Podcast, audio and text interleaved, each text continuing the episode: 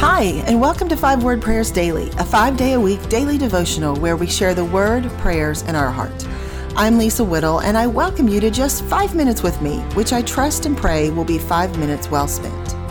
We all want to have spiritual success, right?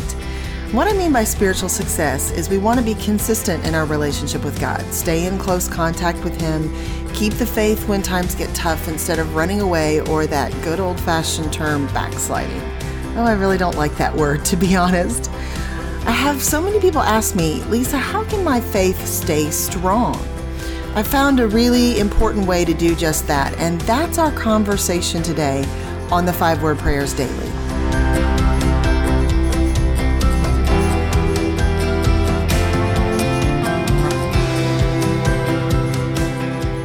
If only being a consistent, strong Jesus follower weren't so hard, right? Yeah. It's something I think we have all thought at one time or another. If not, please write in and tell me how you managed to do this so perfectly because I clearly missed the class on that. The world pulls at us, and we have the best intentions to be a strong believer. But I've often said this passion without preparation is a good intention designed to fail. Someone is thinking, repeat that. So, here I go again. Passion without preparation is a good intention designed to fail.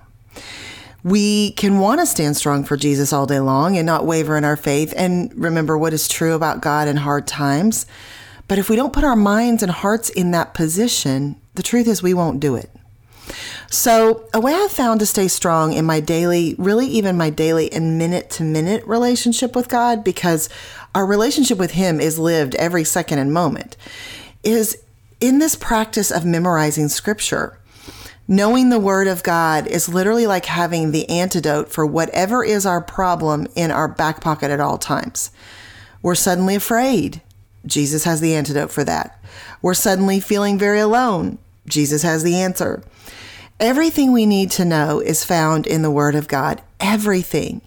And when we have made a practice to memorize the Word, we have stored it in our minds, which is the best place for it to be because you always have it with you, then you have the answer with you. I mean, this may sound silly, but I've thought to myself, what if I was ever somewhere stranded on a desert island or taken from my family and somehow separated from the Word of God? I would have to rely on what I remember and know. And man, that's even motivated me to memorize more. So I have as much of it as I can in my mind. I know that I'm even thinking through these scenarios just gave you some insight into my personality, right? oh man. Psalm 119 11 reminds us of the biggest benefit to memorizing the word. It says, Your word I have treasured in my heart that I might not sin against you.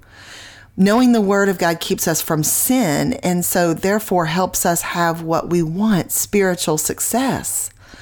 But also, this memorizing the word keeps us with the right perspective. So it also helps us live better every single moment of every single day.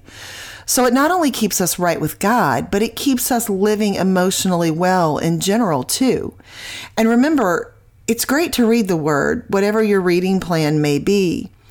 But we can read the word as a to do, a quick check off the list, and never really know it. That's possible. So let's make it our prayer to really know the word, read it, and let it soak in. Memorize the word so we might stay strong until the end. That's the spiritual success we really want. Man, I love you guys. I'm so with you in this and all the things. Our five word prayer today we offer to God help me know your word. Amen. Thanks for joining me today. This has been the Five Word Prayers Daily with Lisa Whittle, and it's been my joy. Thanks for listening to Five Word Prayers Daily. Make sure to subscribe in iTunes or wherever you get your podcasts. If you like what you're listening to, we'd love for you to give us a review. That helps us so much. You can also get our weekly email at fivewordprayers.com.